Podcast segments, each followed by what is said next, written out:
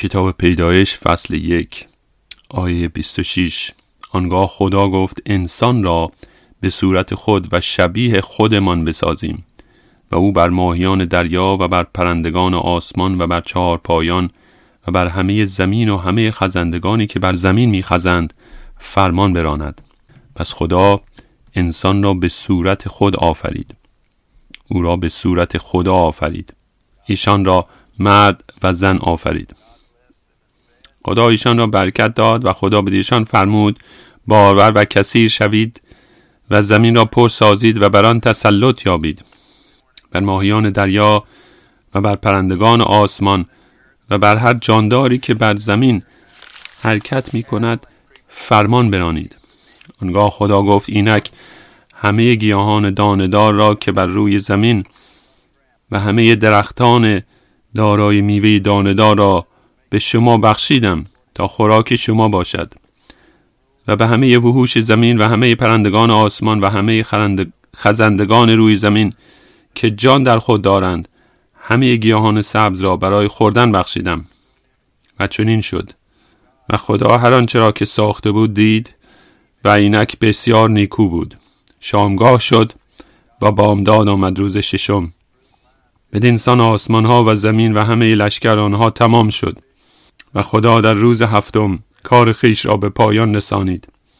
پس او در هفتمین روز از همه کار خیش بیاسود و خدا روز هفتم را مبارک خواند و آن را مقدس شمرد چرا که در آن روز از همه کار خیش که خدا آفریده و ساخته بود بیاسود. می‌تونید کل پیام کتاب مقدس رو خلاصه کنید. در یک جمله بسیار ساده جمله که به راحتی می‌تونید اون رو به حافظه بسپارید. و اون جمله این است. آفریننده کائنات نجات دهنده کائنات هست. این پیامی است در هر یک از کتاب های کلام خداوند. آفریننده جهان نجات دهنده جهان است. کاری که در این فصل اول پیدایش خداوند انجام میده صرفا به ما مدارکی رو نمیده تا تحول داروینی رو رد کنیم بلکه داره صحنه رو آماده می‌کنه برای آمدن خداوند ما عیسی مسیح به صحنه تاریخ.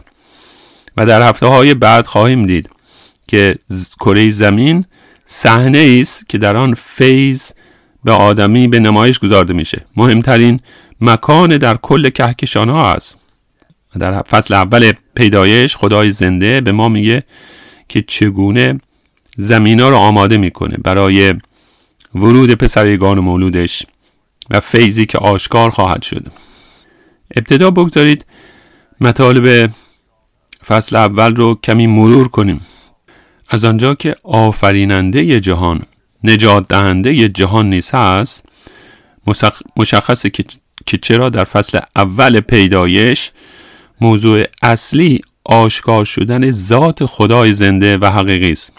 فصل اول پیدایش بیش از اون که ربطی به پیدایش داشته باشه اشاره داره به ذات خدای زنده خصوصیات او. دقت کنید با آیه اول در آغاز خدا آسمان ها و زمین را آفرید. قبل از اینکه جهان آفریده بشه هیچ چیز نبود مگر خدای تسلیس. زمان وجود نداشت. فضا وجود نداشت هیچ چیزی نبود مگر خدای تسلیس. و بعد از یک لحظه خداوند سخن گفت و کل کهکشان ها و جهانی که می‌بینیم به وجود اومد جهانی که یک ثانیه قبل وجود نداشت. این آیه اول هست. اولین نکته که خدای زنده می‌خواد شما اونو درک کنید. این مطلبه که نام او چه هست؟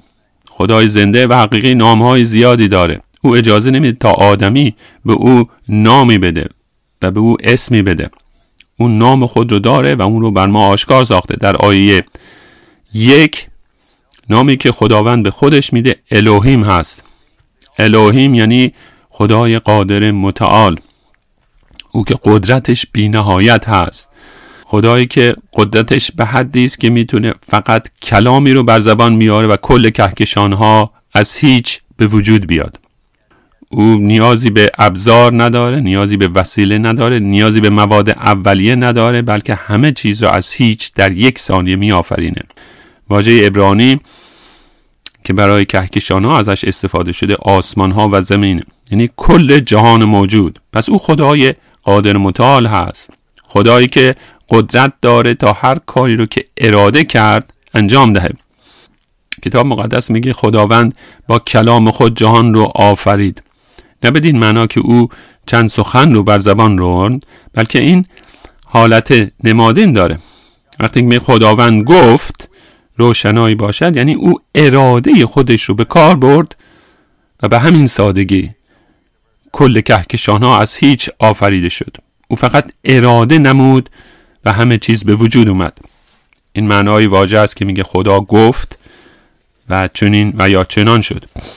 در مورد نام الوهیم دیدیم که این نام نام جمع هست. در زبان ابرانی وقتی که می‌خوان اسمی رو به حالت جمع دیارن به آن ایم اضافه می‌کنن. الوهیم یک نام جمع هست و بیاد داریم که چرا خداوند به خود این نام جمع رو داد؟ نه بدین معنا که و یا به این دلیل که خدایان زیادی وجود داره بلکه در یگانگی ذات خداوند تکثیر وجود داره. الوهیم آسمان ها و زمین را آفرید. نام جمع و فعل مفرد. پس ما تکثیر شخص رو داریم در یگانگی ذات. عده از فرقه های زال هستن که الوهیم رو به شکل اشتباهی تفسیر می‌کنن.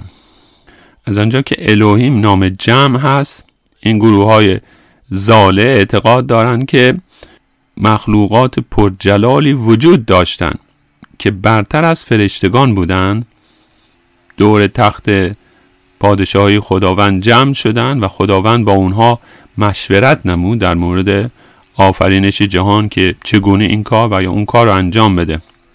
بیاداری که تنها آیه که اون رو رد می‌کرد چه بود؟ رومیان فصل یازده جایی که پولس وضعیت خودش مشخص می‌سازه. و چنین میگه و آن عمق دولتمندی حکمت و هم علم خدا. چقدر داوری های او کاوش ناپذیر و راه های او کشف ناشدنی است. زیرا کیست که رأی خداوند را دانسته باشد یا که مشاور او شده؟ یا در اول چیزی به دو داده تا به او باز داده شود؟ خداوند نیازی به مشاور نداره هرگز نظر کسی رو نمی‌پرسه و چنین موجودات برتر و عالی وجود نداره که در برابر تخت خداوند ایستاده باشه و خداوند با اونها مشورت کنه تا برنامه های خودش رو ارائه کنه. این مطلب کاملا اشتباهه. یک خدای زنده و حقیقی در سه شخص. یعنی الوهیم که نامی جمع هست آفرید. در سه آیه اول فصل یک پیدایش ما خدای تسلیس رو داریم. خدای پدر سخن میگه کلام خداوند پسر خدای زنده است و روح القدس بر سطح آبها حرکت می‌کنه و به اون نظم و حیات میده. پس خداوند سخن میگه کلامی که بیان میشه و روح القدس که بر روی آبها در حرکته. و هرچند که عهد جدید در این زمینه روشنتر هست در مورد آموزه تسلیس ما اولین باری که کتاب مقدس رو باز می‌کنیم و اولین آیه رو می‌خونیم با خدای تسلیس روبرو میشیم. زیرا تنها یک خدا وجود داره و اون خدای تسلیسه خدایان دیگه باطل هستند او از هیچ میآفرینه. وقتی که خداوند جهان رو با کلام خود آفرید بدین معنا که خداوند به هر چه که در این جهان هست معنا و هدف میده. به همه چیز. هر چیزی که در این جهان هست معنا و ارزش و هدفی داره زیرا کلام خداوند اون رو آفریده. خداوند قبل از اینکه جهان رو بیافرین اون رو کاملا میشناخت و معناش رو می‌دونست و بعد اون تفسیر رو با کلام آفرید و همه چیز به وجود آمد. زمانی که خداوند در ابتدا زمین را آفرید بیاد دارید بیشکل و خالی بود یک توده تاریک بود و خداوند باید اون رو منظم می ساخت آماده می کرد برای حضور آدمی بر روی اون. پس در آیه سه چنین می‌خونیم. در روز اول هفته خداوند گفت روشنایی باشد. و روشنایی شد. یک ثانیه تاریکی بود و بلافاصله روشنایی شد. خدا دید که روشنایی نیکوست و خدا روشنایی را از تاریکی جدا کرد. خدا روشنایی را روز و تاریکی را شب نامید. شامگاه شد و بامداد آمد روز اول. یک روز. پس روز اول هفته خداوند تفاوت گذاشت بین تاریکی و روشنایی. اونها رو از هم مجزا کرد. اونها رو در کنار هم پدید آورد خلق کرد. و روشنایی تاریکی رو برش غلبه خواهد کرد. در آیه 6 می‌خونیم که خداوند گفت فلکی باشد میان آبها و آبها را از آبها جدا کند. و چنین شد.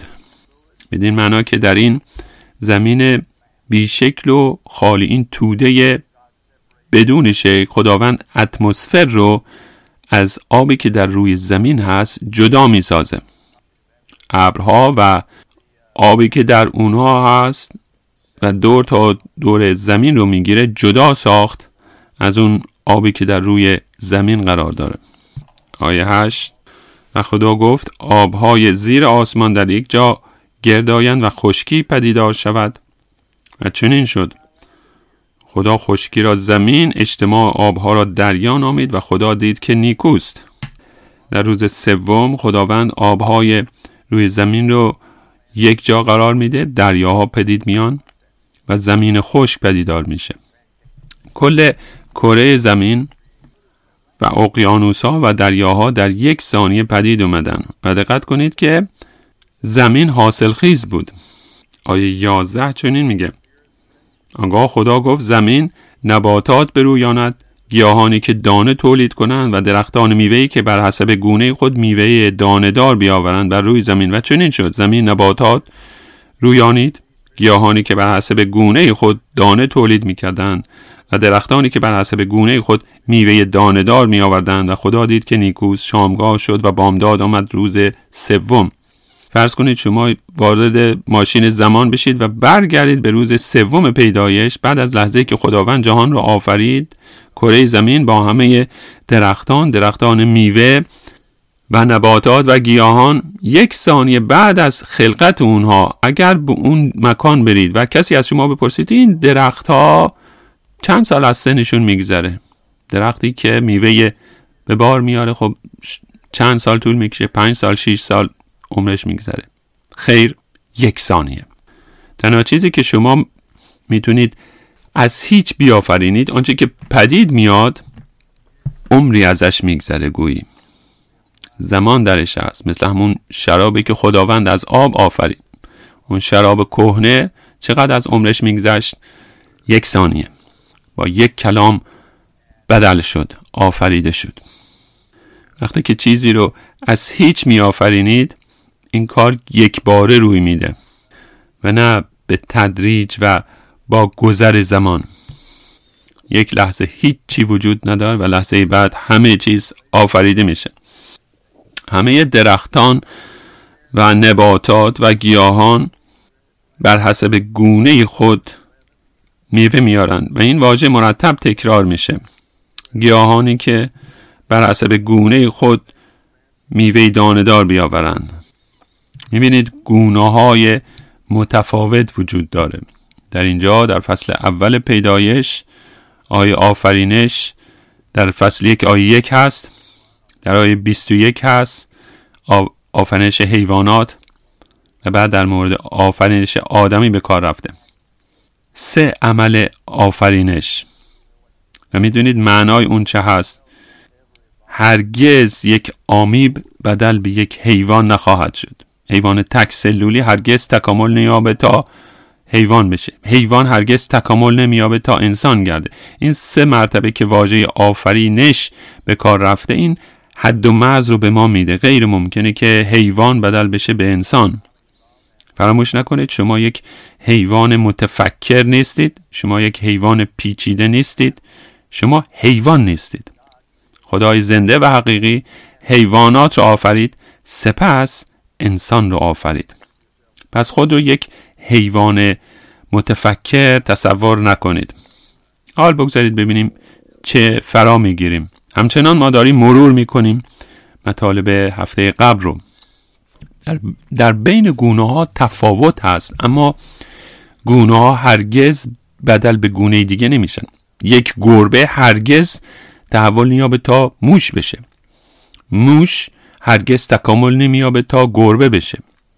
حیوان هرگز تکامل نمیابه تا حیوان دیگه ای بشه. همه این حیوانات بر حسب گونه خود تولید کردن. امروزه حیوانات بزرگی مثل اسب رو داریم که عرابه رو می‌کشن.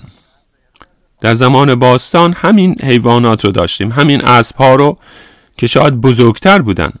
بله اندازه اونها شاید بزرگتر بوده اما همچنان اسب هستن. اونها هرگز تکامل نیافتند از اسب به یک حیوان دیگه. دیدیم در سه روز اول خداوند چه آفرید؟ در آیه 14 چنین می‌خونیم. و خدا گفت نورافشان ها در فلک آسمان باشند تا روز را از شب جدا کنند و تا نشانه ها باشند برای نمایاندن زمان ها و روزها و سالها. و نورافشان ها باشند در فلک آسمان تا بر زمین روشنایی بخشند. و چنین شد. خدا دو نورافشان بزرگ ساخت. نورافشان بزرگتر را برای فرمان روایی بر روز نورافشان کوچکتر را برای فرمان روایی بر شب و نیز ستارگان را خدا آنها را در فلک آسمان نهاد تا بر زمین روشنایی بخشند و بر روز و بر شب سلطنت کنند و نور را از تاریکی جدا سازند و خدا دید که نیکوست شامگاه شد و بامداد آمد روز چهارم. در روز چهارم خداوند خورشید و ماه و دیگر ستارگان را آفرید. هدف این کهکشان ها چه بود تا به کره زمین نور ببخشند؟ نه اینکه به کره مریخ نور بتابونن بلکه به کره زمین و به آدمی کمک کنند در مورد تقویم و زمان و روز و سال و مشخص ساختن ایام و تاریخ و غیره. پس کل کهکشان ها و ستاره ها آفریده شد برای منفعت آدمی که بر روی کره زمین زندگی می‌کنه. آدمی تا این حد مهمه در نقشه و برنامه خدای زنده و حقیقی. به یک واژه دقت کنید در آیه چهارده. ستارگان قرار داده شد تا نشانه ها باشند. نشانه ها به چه معناست؟ اگر به انجیل یوحنا نگاه کنید نشانه و یا آیت چیزی بود که خداوند ما عیسی مسیح انجام می‌داد تا ثابت کنی که قدرت و جلال خدای او چه هست. در اینجا وقتی می‌کنیم خداوند نشانه ها یعنی ستاره ها رو در آسمان قرار داد بدین منظور بود تا عظمت و قدرت و جلال خودش آشکار سازه پس شما وقتی که شب به ستارگان نگاه می‌کنید و به اون راه شیری و یا کهکشان ها نگاه می‌کنید میلیون ها ستاره است. کهکشان های عظیم. اگر به اونها نگاه کنید باید باعث بشه دلتون پر از ستایش بشه و بگید تمام این کهکشان ها و ستارگان همه این اجرام آسمانی در اونجا قرار داده شده تا خدای زنده و حقیقی عظمت و قدرت و جلالش رو به انسانها آشکار بسازه. در آیه 16 و در انتهای اون چنون می‌خونیم. و نیز ستارگان را یک بار میلیاردها ستاره در آسمان ظاهر شدن. با یک کلام خدای زنده و حقیقی. و این نمایانگر قدرت و جلال اوست. خب در روز اول روشنای آفریده شد و در روز چهارم خورشید یا نورافشان ها آفریده شد. ممکن ای بپرسند اگر خورشید نبود روشنایی از کجا پیدا شد؟ و یا سوال دیگه ای در اون سه روز اول کره زمین دوره چه میچرخید؟ زیرا هنوز خورشیدی آفریده نشده. پاسخ در مورد این پرسش که روشنایی کجاست؟ ساده است. زیرا منشأ روشنایی صرفا خورشید نیست. جلال خدای زنده می‌تونه منشأ اون روشنایی باشه. و یا منابع دیگه. در روز چهارم ما کل ستارگان خورشید و اجرام آسمانی رو داریم برای نمایانگر ساختن جلال خدای زنده و منفعت آدمی. آیه 20 و خدا گفت آبها از انبوه جانداران پر شود و پرندگان بر فراز زمین در فلک آسمان پرواز کنند. پس خدا موجودات بزرگ دریایی و همه جانداران را که می جنبند و آبها را پر می سازند بر حسب گونه هایشان و همه پرندگان بالدار را بر حسب گونه هایشان آفرید و خدا دید که نیکوست. خدا آنها را برکت داد و گفت بارور و کثیر شوید و آب دریاها را پر سازید و پرندگان نیز بر زمین کثیر شوند. شامگاه شد و بامداد آمد روز پنجم. و خدا گفت زمین جانداران را بر حسب گونه هایشان برآورد. چارپایان و خزندگان و وحوش زمین را بر حسب گونه هایشان و چنین شد. پس خدا وحوش زمین را بر حسب گونه هایشان بساخت و چهارپاهایان را بر حسب گونه هایشان و همه خزندگان روی زمین را بر حسب گونه هایشان و خدا دید که نیکوست. در روز پنجم خدای زنده و حقیقی فرشتگان ببخشید حیوانات حیوانات دریایی پرندگان رو آفرید. دریا پر از ماهیان شد و گونه های اونها. در اینجا ما آفرینش پرندگان و ماهی ها رو داریم. پس ابتدا حیوانات آفریده میشه حیوانات زمینی و همچنین حیوانات دریایی و هر کدوم بر حسب گونه خودش تولید می‌کنه. همه اون حیواناتی که بر روی کره زمین هستن بر حسب گونهشون تولید می‌کنن. سپس آیه 26 چنین می‌خونیم. آنگاه خدا گفت انسان را به صورت خود و شبیه خودمان بسازیم و او بر ماهیان دریا و بر پرندگان آسمان و بر چهارپایان و بر همه زمین و همه خزندگانی که بر زمین میخزند فرمان براند. بار دیگه ما با خدای تسلیس روبرو هستیم. خدا گفت انسان را به صورت خود و شبیه خودمان بسازیم. خودمان چه کسانی هستند؟ الوهیم خدای تسلیس یک خدا در سه شخص. و در اینجا می‌بینیم که آدمی آفریده میشه و آفرینش او متفاوت از دیگر از حیوانات و یا بخش های دیگر آفرینش. خدای زنده آدمی را مستقیما میآفرینه. خدای تسلیس گویی با خود مشورت می‌کنه. و سه شخص تسلیس چنین میگن انسان را به صورت و شبیه خودمان بسازیم و بگذارید او بر همه چیز فرمان براند. واژه آدم یا انسان میشه به شیوه های مختلفی ترجمه بشه. گاهی معنای اون بنی آدم هست انسان ها معنی عام انسانه. زن و مرد. در اینجا کل نسل آدمی توصیف شده با یک واژه انسان. انسان را به صورت خود و شبیه خودمان بسازیم. این به چه معناست که زن و مرد و یا انسان رو به شباهت خدای زنده بیافرینیم؟ وقتی که اینجا می‌خونیم صورت میشه ترجمه کرد آینه تصویری که در آینه دیده میشه. تصویری که شبیه واقعیت هست. وقتی که خداوند میگه انسان رو به صورت یا به شباهت خود آفرید بدین معناست که آدمی آفریده شد تا به عنوان مخلوق نمایانگر خداوند باشه. شما به شباهت خدای زنده آفریده شدید. خداوند شما را آفرید و کل نسل آدمی را آفرید. تا وقتی ما به یکدیگه نگاه می‌کنیم خداوند رو بیاد بیاریم.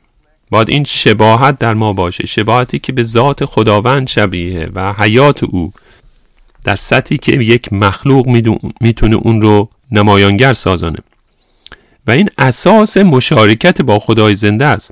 خدای زنده و حقیقی آدم رو آفرید به شباهت خودش تا آدم و خدا بتونن با هم مشارکت داشته باشن.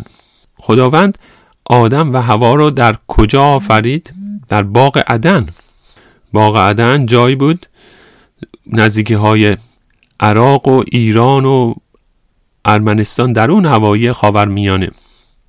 اون زمان بسیار زیباتر از اکنون بود.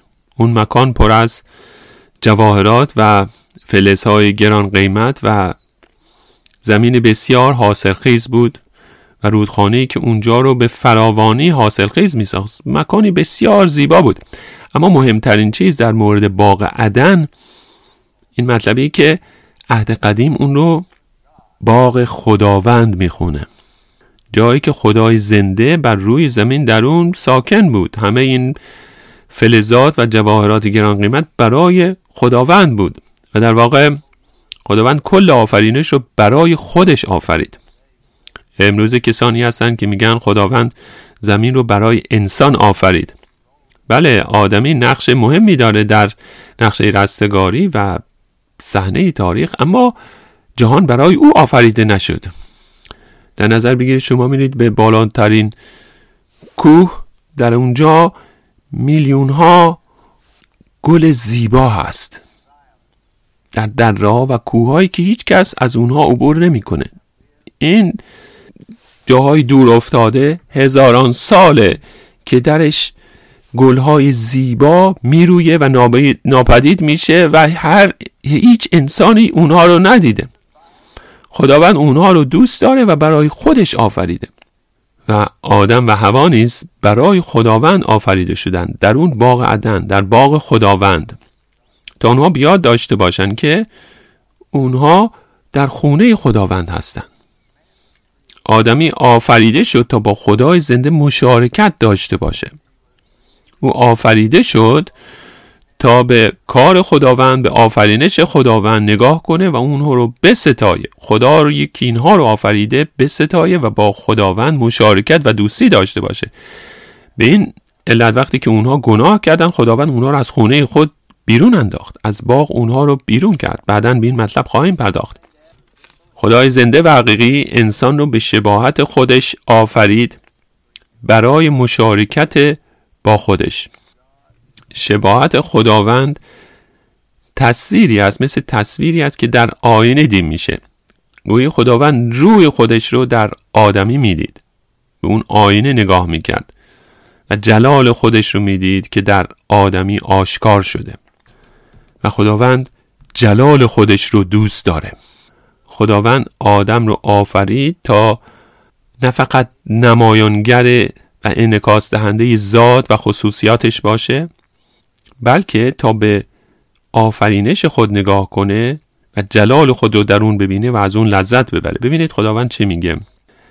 آنگاه خدا گفت انسان را به صورت خود و شبیه خودمان بسازیم و او بر ماهیان دریا بر پرندگان آسمان بر چهارپایان بر همه زمین همه خزندگانی که بر زمین میخزند فرمان براند. هدف از آفرینش آدمی این بود که بر کل زمین فرمان روایی کنه. تا هر آنچه را که خداوند در اختیارش قرار داده در آفرینش استفاده کنه برای جلال خداوند و از اونها لذت ببره بر اونها حکمرانی کنه. این رو فراموش نکنید. بدین معنا ما انسان ها نبایستی آفرینش خداوند رو ازش سوء استفاده کنیم و اون را خراب کنیم. باید با آفرینش به دیده احترام نگاه کنیم. و این مسئولیت ما هست در مورد محیط زیست که اون رو سالم و پاک نگاه داریم. از اون سوء استفاده نکنیم. زیرا خداوند ما رو آفریده بر روی کره زمین قرار داده تا باغبانهای مطیعی باشیم. نه اینکه باغ رو خراب کنیم. تا اون باغ خداوند رو درست نگاه داریم. اجازه ندهیم کسی اون رو نابود کنه بلکه از اون مراقبت کنیم. باغ رو تمیز و سبز نگاه داریم. البته ما اعتقاد بین برنامه هایی که دولت امریکا قرار میده تا محیط زیست رو حفظ کنه اعتقادی نداریم. این صرفا برای اینه که به قدرت خودشون برسن و غیره. اما هرچی که در کره زمین هست آفریده شده برای شما تا نه تنها از اون استفاده کنید بلکه از اون مراقبت کنید. برای جلال خدای زنده. آیه 27 پس خدا انسان را به صورت خود آفرید. آدمی تکامل نیافت از حیوانات بلکه خدای زنده اولین بشر رو اولین انسان رو آفرید.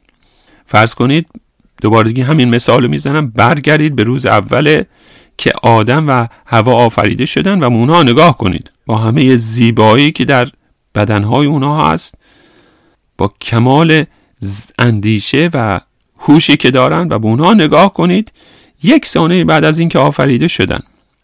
الان به نظر شما چند سال از سن اونها میگذره؟ 25 سال 30 سال؟ خیر. یک ثانیه. از آفرینش اونها میگذره. پس اونها افراد بالغی بودن زمانی که آفریده شدن. و کامل. پس خدا انسان را به صورت خود آفرید. او را به صورت خدا آفرید. ایشان را مرد و زن آفرید. می‌بینید؟ ما نه فقط به صورت خدا آفریده شدیم ما نه فقط شباهت خدای زنده رو در خود داریم بلکه ما اون انعکاس خدا هستیم. خداوند آدم و هوا رو به شباهت خود آفرید. ایشان را مرد و زن آفرید. پس بدن فیزیکی شما جنسیت شما رب داره به اینکه شما به شباهت خدا آفریده شدید. البته خداوند بدن نداره. اما نکته در اینجاست زیبایی که در آدمی هست و قدرتی که در او هست و توانایی فکری و غیره که در آدمی هست ما انعکاسی از شباهت خداوند رو داریم. ما انسان ها به شباهت او آفریده شدیم. سالی که پیش میاد آیا آدمی صرفا یک ماشین یک بخش فیزیکی هست؟ کسی که روحش در یک بدن اسیر شده آیا آدمی روح جان و بدن هست. همه این دیدگاه ها وجود داره. و پاسخ متفاوته با اونچه که آدمی تصور می‌کنه و یا فلاسفه میگن. خداوند در بدن انسان حیات رو دمید. و آدمی بدل شد به یک بدن با روح نامیرا. آدمی بدل شد به یک روح زنده. شما به شباهت خداوند آفریده شدید بدن و روحتون. هر کاری که با بدن انجام می‌دید با بدن خودتون برای خداوند مهمه. و شما هیچ کاری رو نمی‌تونید صرفا با بدن خود انجام بدید. هر کاری که شما انجام می‌دید یک بخش معنوی هم داره. شما به عنوان یک مخلوق فیزیکی و روحانی کاری رو انجام می‌دید. به عنوان مثال شما همسرتون رو میبوسید. آیا این صرفا یک کار فیزیکی است؟ خیر. این شامل روح شما نیز میشه. کسی دست شما رو می‌گیره. و فرض کنید شما نمی‌خواید اونا دست شما رو بگیرید. دو مطلب که می‌تونید بگید. می‌تونید بگید دست من رو ول کن. و یا می‌تونید بگید مرا ول کن. یعنی دست شما بخشی از وجود شماست. کسی دست شما رو بگیره شما رو گرفته. پس ما یک موجود فیزیکی و روحانی هستیم. بدن و روح. ما انعکاسی از ذات خدای زنده و حقیقی هستیم. و بعد جنسیت ما. چنان که می‌دونید این موضوع قبل از تولد ما مقدر داشته شده. خدای زنده مقدر داشته که ما مرد و یا زن به دنیا بیاییم. و تنها اوست که این قدرت رو داره تا جنسیت شما رو مشخص سازه. و فقط دو نوع جنسیت وجود داره مرد و زن. تنها دو جنسیت وجود داره زن و مرد. و همه این مطالبی که اکنون در جهان غرب وجود اومده در مورد ترانسجندر و تغییر جنسیت اینها بسیار شریره. گویی آدمی میگه من دوست ندارم خداوند جنسیت من رو مشخص سازه. این من هستم که می‌تونم تصمیم بگیرم که جنسیتم چه باشه. و اگر قرار من برم عمل جراحی انجام بدم این کار انجام بدم این کار انجام میدم زیرا من خدا هستم. پس ما در عصر و دوره زندگی می‌کنیم که در شرارت هست و تغییر جنسیت هست و تمام این تلاش ها صورت می‌گیره تا آدمی اعلام کنه که خدا هیچ حقی نداره تا در مورد من تصمیم می‌گیره. این من هستم که تصمیم می‌گیرم و تعریفی رو که خدا از من می‌کنه نمیپذیرم.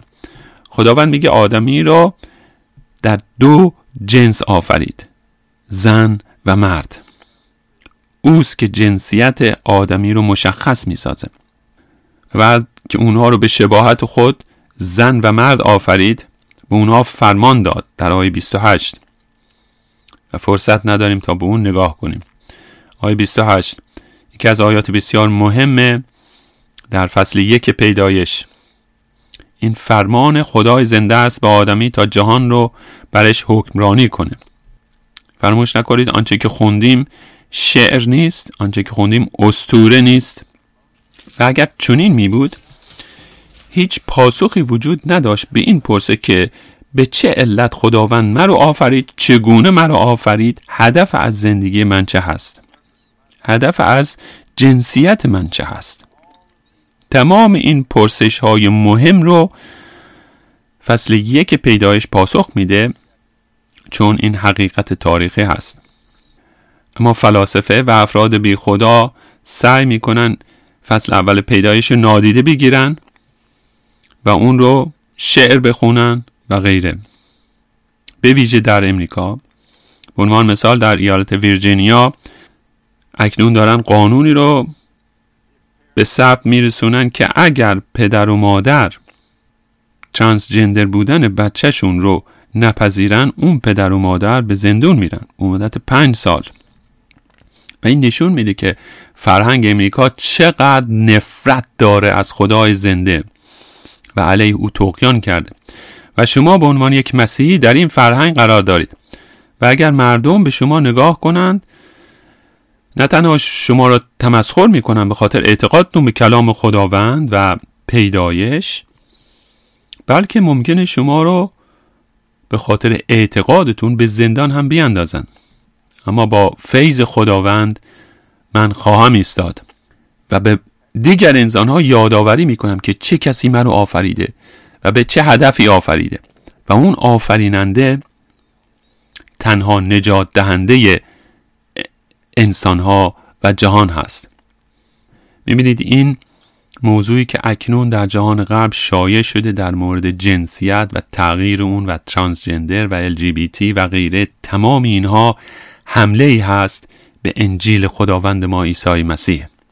و شما به عنوان یک مسیحی مثل یک دیوار در برابر اون ایستاده اید به این اون حمله ای که داره صورت می‌گیره توسط افراد بی خدا و شیطان و دیگر انسان ها که علیه خداوند تقیان کردند شما ایستاده اید آیا به رنگ اونها در میایید این اوضاع سختتر و سختتر میشه حتی برای فرزندان شما که مثل یک مسیحی بیستند و بگن خداوند مرا به شباهت خود آفرید جنسیت مرا قبل از آفرینش مقدر داشت من جنسیت رو تعیین نمی کنم بلکه خدای زنده اون رو تعیین می‌کنه. و این کار و دفاع از اون در جامعه غرب و در جامعه امریکا سختتر و سختتر میشه. پس بهتره بگذارید بچه های شما بدونن که آفریننده شما نجات دهنده شماست. آفریننده جهان نجات دهنده و فدیه دهنده اون نیز هست.